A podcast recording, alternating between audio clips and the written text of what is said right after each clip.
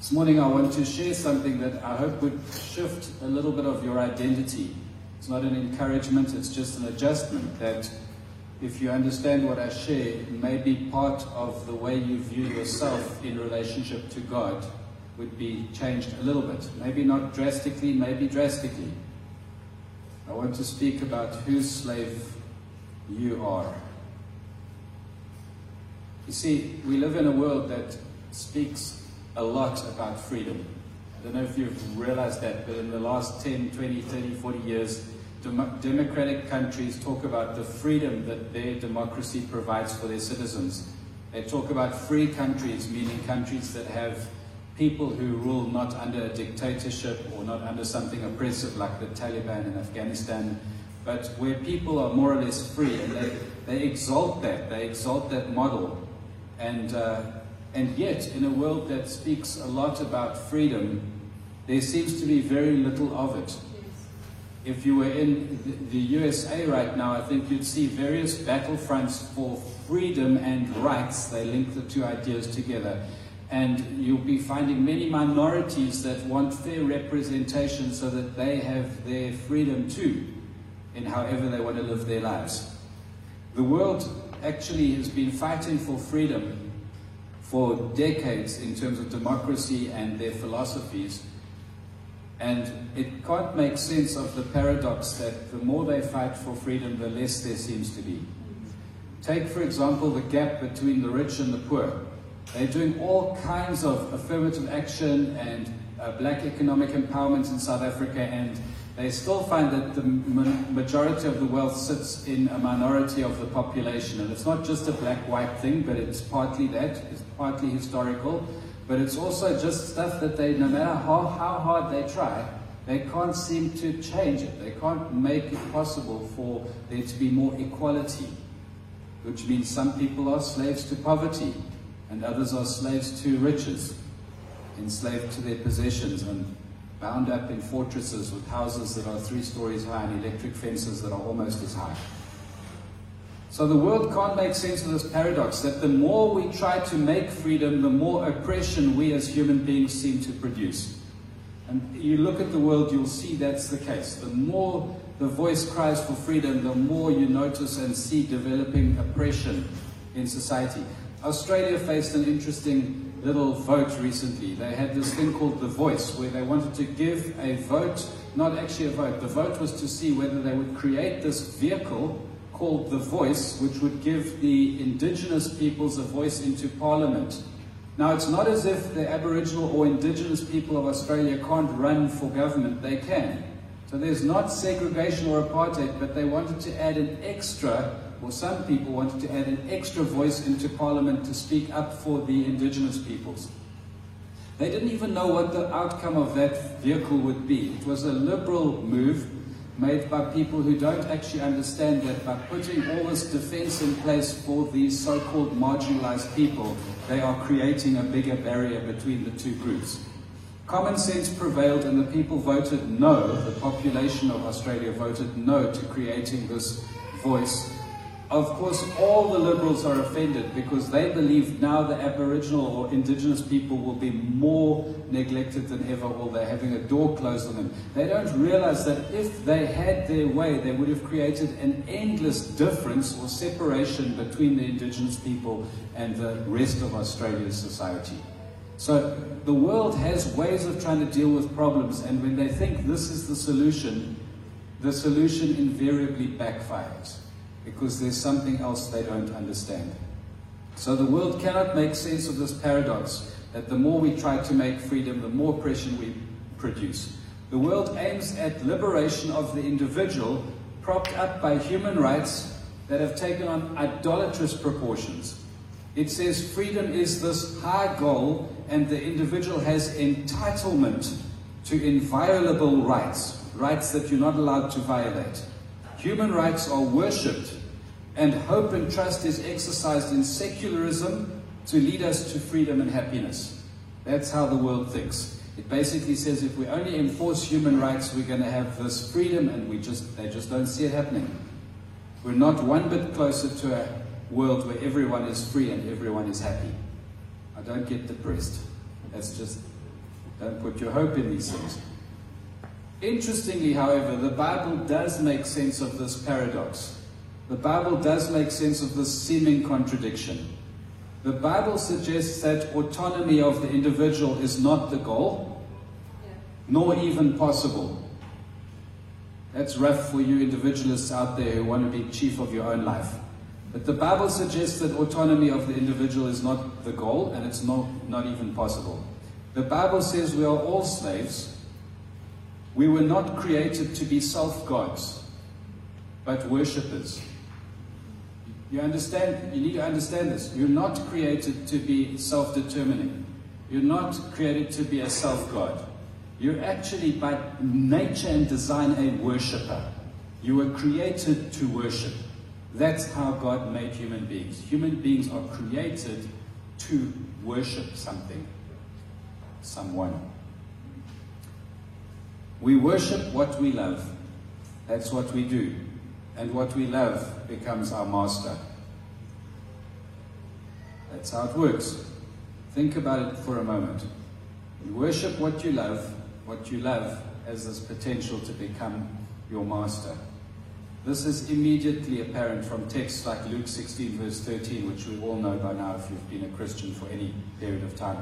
No servant can serve two masters, it says in Luke 16, verse 13. No servant can serve two masters, for either he will hate the one and love the other, or he will be devoted to the one and despise the other. You cannot serve God and money. Now, normally we put that as a comparison between God and money.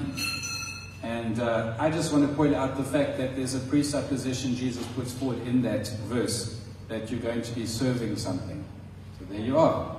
You're not autonomous, self determining, individual self God. Your life actually is going to be enslaved to something.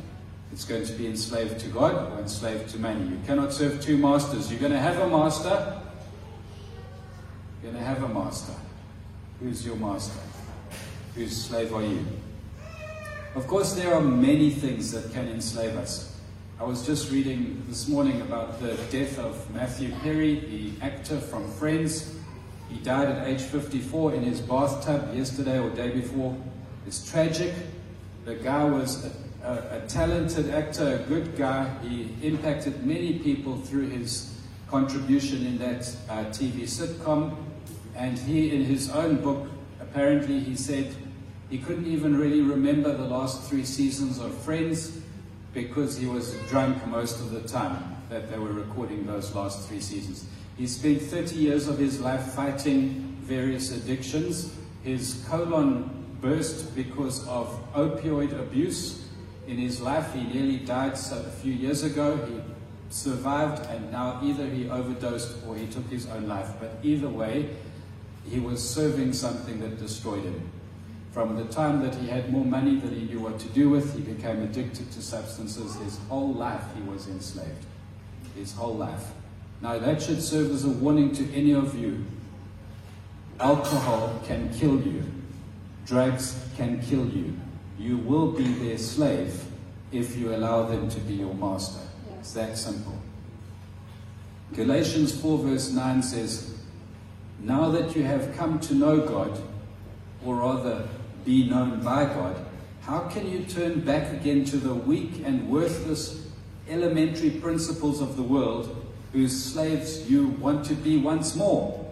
Like the Galatians were wandering from the gospel back into legalism and starting to follow the, the, the wrong paths again. And Paul writes to them and he says, You used to be part of weak and worthless elementary principles of the world. You were their slave. So these guys had been set free, but they were turning back to something other than God and the freedom that came from the gospel. So there's one possibility there that you could become a slave to the law, a slave to like a moralistic approach to God, where your works must justify you and you must be, uh, must have some kind of a self righteousness to give you your right standing before God. So Paul was saying that's slavery. You shouldn't turn back to it. Titus 2, verse 3 says, Older women, likewise, are to be reverent in behavior, not slanderers or slaves to much wine, Do you know who drinks most wine?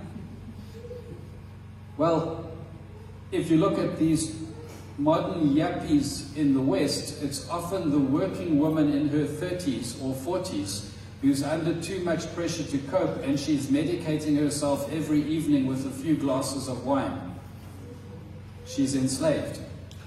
You can read about some people's story and uh, it's tragic because they, they're living a normal life on the outside but they're barely coping on the inside. In South Africa, I think in the Xhosa tribe where I grew up in the Transkei, which is no longer the Transkei, it's now the Eastern Cape, the women used to drink excessively. They drank wine. It was just their thing. So in the Bible times, it was like that too. Older women, you always thought it was just young party guys drinking, but it could be the older women should not be slaves to much wine. Maybe because some of them can't put up with their husbands anymore. Titus 3 verse 3, For we ourselves were once foolish, disobedient, led astray, slaves to various passions and pleasures, passing our days in malice and envy, hated by others and hating one another. Wow. So it's a miserable scene.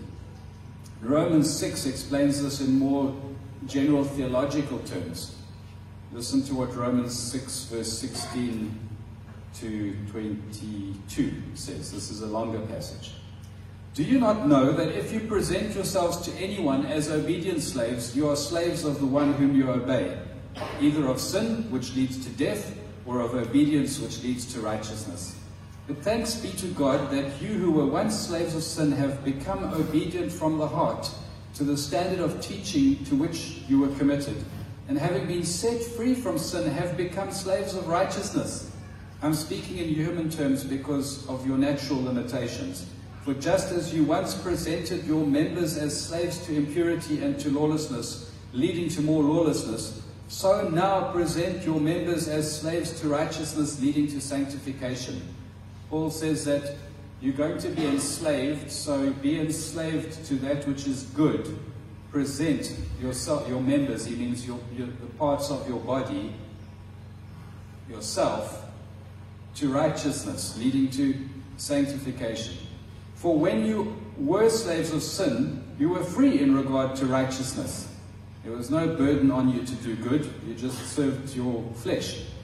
But what fruit were you getting at that time from the things of which you are now ashamed? There's the question. What do you get from the world? What do you get from that extra, whatever it is that you can't live without? The end of those things is death.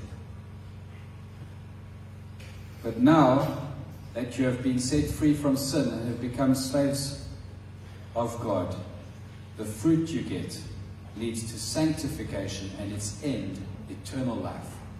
So when you are a slave of God, you're heading for fruit that leads to sanctification, which is good and eternal life.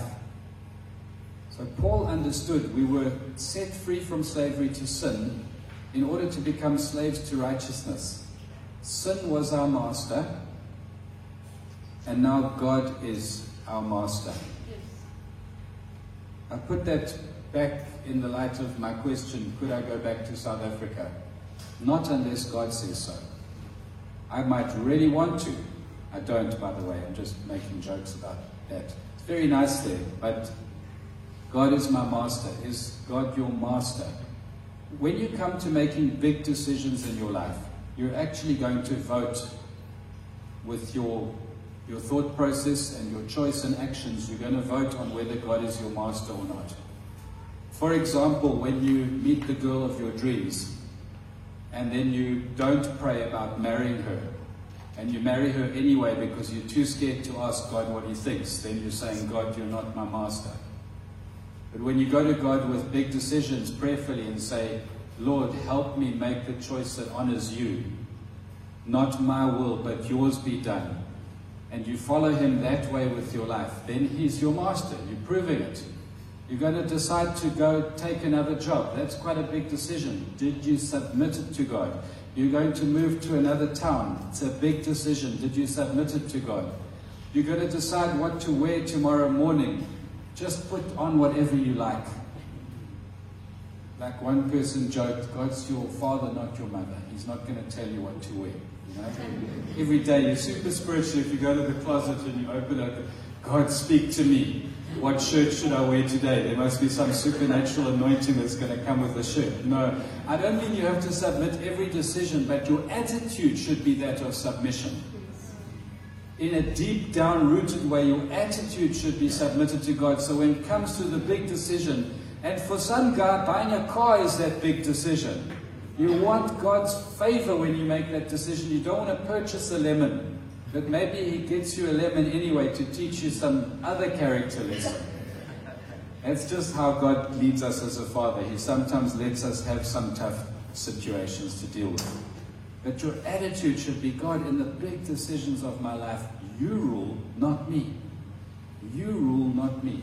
I want to quit my job. I remember when I was working for a, I won't say, it, maybe the guy even listens to this message one day and I say some obsessive compulsive psycho. He was a fairly unstable guy, but he was a good guy, but he was difficult to work with. And I wanted to quit my job and I said, God, please, let me out of this job. I'm looking for other jobs. I can't find anything. There's no peace in my heart about leaving that job. Somewhere deep inside, I know God's saying, not yet. It was like two more years before the Lord opened a door for me to leave that trying, testing, tyrannical boss. And while I was there to the last day, I served him with respect. I did not leave before I left. So, Paul viewed this concept that I'm talking about as something fundamental to his identity. And that's what I want for you. I want you to view this idea of being a slave as being fundamental to who you are. See, in Romans 1, verse 1, Paul writes, Paul, a servant of Christ Jesus, called to be an apostle, set apart for the gospel of God. Can you see the who Paul is part of that? Who is Paul? If I asked you before showing you the answer, the verse, if this was a test and I said, Who's Paul? you would say he's an apostle. But you got it wrong. It says, Paul, a servant of Christ Jesus, called to be an apostle. Apostle is more like his job, and servant is more like who he is. You see how Paul writes that? Paul, a servant of Christ Jesus, called to be an apostle, set apart for the gospel of God. Paul in, in, in, writes again in Philippians, Philippians 1, verse 1. Paul and Timothy, servants of Christ Jesus, to all the saints in Christ Jesus, how's it? Greetings. I'm paraphrasing. Anyway, so he says he and Timothy are servants of Christ Jesus. Now, this word that we translate to the word servant is actually the Greek word doulos. And doulos isn't just the name of a ship. Doulos is the Greek word for servant, and the Greek word doulos actually comes from a phrase which means to bind. To, to, to bind. You know, bind is to tie up. So if you think of being like tied to something, you're stuck to it. It's not voluntary, you're not free.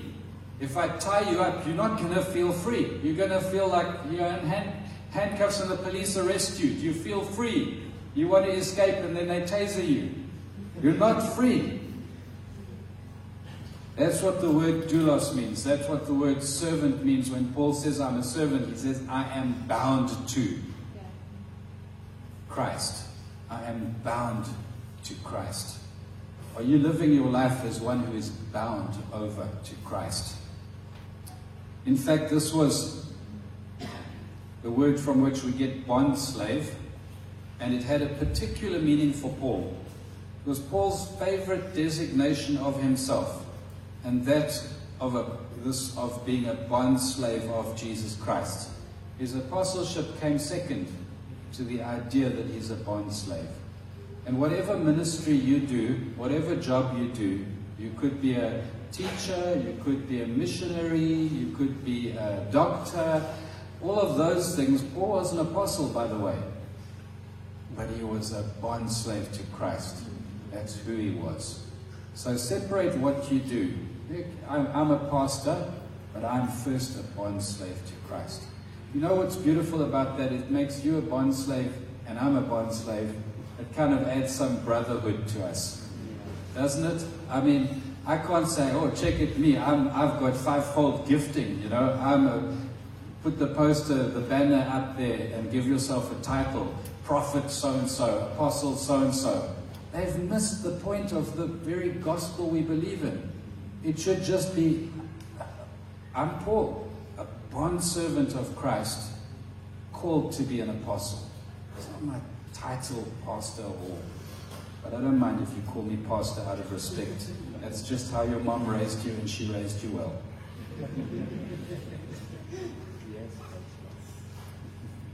So here's where it comes from.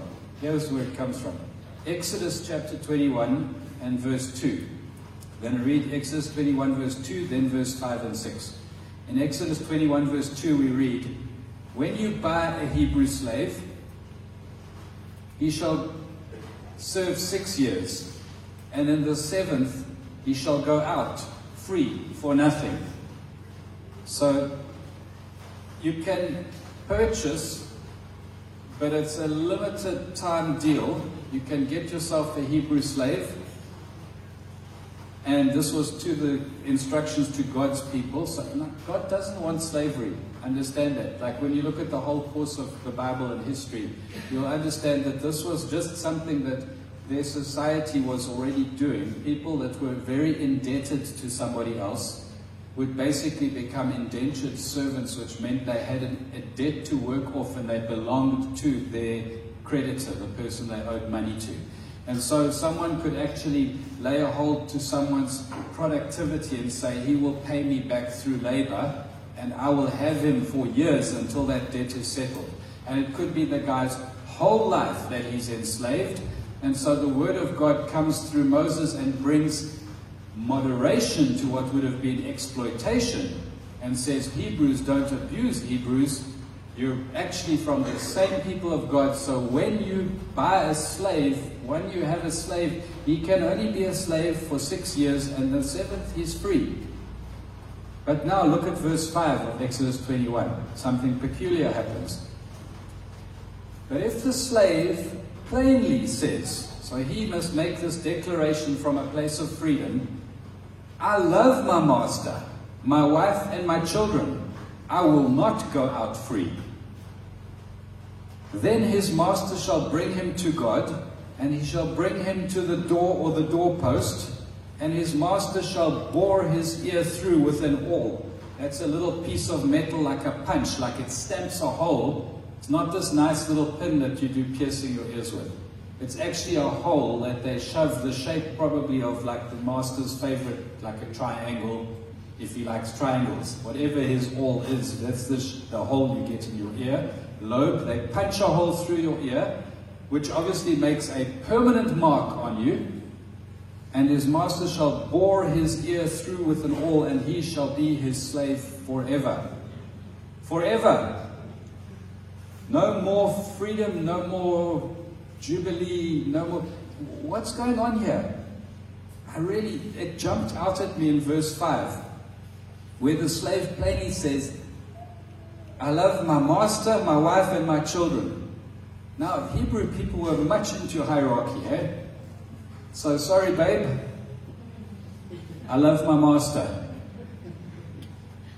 Jesus. My wife and my children. So what happened is, even in practical terms, with an earthly master, a man might find a master who is so good that rather than go into the market again and try and compete with all the demands of the world in which he lives, he says, I feel safer with my master. I want to be his slave forever. This is interesting because as a Hebrew, you could have no education, no social standing, and you might find unemployment, and you might suffer and go into debt, and then you might find that your life sucks really bad. Like you have no joy, no peace, no security, no prosperity, and then you get in debt, and then someone finally buys you from that guy and you're a slave and you owe this guy your, your time and you work for him for six years and during that six years you discover he's a really good guy He takes really good care of me. He feeds me. It was the responsibility of the master to care for the slave. He feeds me. I actually like the bed he gave me. Some masters just make you sleep on the ground, but I got a bed from this master, and this master's got financial security, and he's an honorable man, and he's not abusive. And when you come to that Jubilee, or you know, it's whatever they called it, that seventh year, it's not really the Jubilee 50th year, but come to that seventh year where you're now allowed to be free. You think, I'm terrified. I don't want to go back out there in the world have to find a job. I might be beaten and whipped and left in a ditch. I want to stay with this guy. He's a really good guy. So then you declare, I want to be your bond slave. If your master says yes, it's going to cost you a hole in the ear. You say, I'll pay it. Just take it, do it. I want to be yours forever because you look after me so well. I love my master. He's a good master. The slave plainly says, I love my master, my wife, and my children, I will not go out free. So why would you become a bond slave? You've been set free, but now you don't just stand in a worldly freedom, you're very vulnerable. And this is the problem with the world. People get freedom, but they're still vulnerable. They're vulnerable to temptation, they're vulnerable to addiction, they're vulnerable to uh, envy and, and hatred and people mistreating them, they're vulnerable to all kinds of abuse. But now you see, your freedom was actually in this case with this good master that got you the last time. It was, there was a purchase price involved, a redemption price. And you see, this master is good. And you choose this master. And that's kind of the gospel. God sees you in slavery in the world and He comes and He says, I'm going to ransom you, I'm going to pay for your sins, you're in debt, you owe this debt to your master, the devil, to sin, to your, your fall, you, you condemned, and God comes and He says, I'm going to I'm going to pay for your sins, I'm going to pay for your debt, I'm going to redeem you, I'm going to purchase you, and now you belong to me. And yet at the same time, inside of this description of bond slavery, there is the I choose, I choose. And it very nicely parallels this endless debate between God's sovereignty and our free will and how your salvation really came about. And it's like God comes and He purchases your freedom, and then He actually says, Now you're free. It's like the seventh year. I paid for you. You didn't even work six years for me, but you're free. And then you say, Oh, but you made me, I'll choose you. And you think you're choosing Jesus as your Savior, but He's choosing you and forgiving you. It's all woven together, and it's glorious. You choose, you volunteer for slavery scripturally. It's you volunteer, you come from a place of freedom and you say, God, I choose you to be my master. You choose God for your master because you know him to be good. And then he places his seal upon you. He puts his Holy Spirit in you as a deposit, as a token that you belong to him, to say, I have branded you as mine. I have marked you. We carry the mark of God, not the mark of the beast. So, he gives you his spirit, an incorruptible seal, proof of ownership. We see texts then like this in the New Testament in 1 Corinthians 6, verse 19. Do you not know that your body is a temple of the Holy Spirit within you, whom you have from God? You are not your own, for you were bought with a price. So glorify God in your body and Ephesians 4, verse 30. Do not grieve the Holy Spirit of God, by whom you were sealed for the day of redemption. So, what is it being? What does being a bond slave of Christ mean? Well, a good master is good to his bond slaves. The pictures in Scripture we see of God is God is the lover of our souls. Do you get that? Like your master loves you. He's the lover of your soul. He is the new and better husband. So you might have been hurt by an earthly husband, but God to his bride, to Israel, to his people, the church, he's the perfect husband. He's the father who gives good gifts. He's better than the earthly father. He's the father that disciplines perfectly, where the earthly father only disciplines as he sees fit, which could be too little or too much. But God comes as a perfect father He's the friend who sticks closer than a brother. He's the shepherd king. He's the redeemer. He's the savior. He's a good master. He's a provider. He gives you what you need. He cares for you. It's very different from the mentality that you would serve him so that he'd provide for you. Biblically, God actually provides for his children. They don't actually have to earn salvation. They don't have to earn forgiveness. They don't have to care for themselves. It's, do not be anxious for anything, Jesus says. Do the birds worry?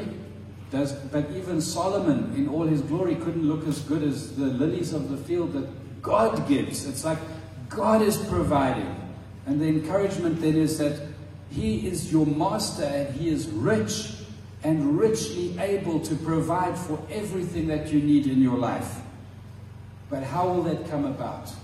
When you turn to Him as your master, when you say, God, be my master. Even as a believer, though in, in, in objective, let's say, status, you are seated with Christ in heavenly places, God is your Father, and you are under His Lordship. There's still a practical outworking of that that we must, let's say, extend by faith in how we live our lives. So I'm saying, though factually I can say God is my master, I say practically I must also declare it and then live that way. So when I look at my financial burden, I say, God, this is not going to look good for you. It's like, Lord, if I'm not eating, this is not going to make your reputation as a master very good if you're not caring for me. Like, that's a bit presumptuous. Well, I don't say it out loud, but deep down in my heart, there is an expectation that God would look after me. There should be in your life as a Christian. You should trust God that He will provide for you everything you need a husband, a wife, a job. Not necessarily a car, He never promised cars. But all that you need.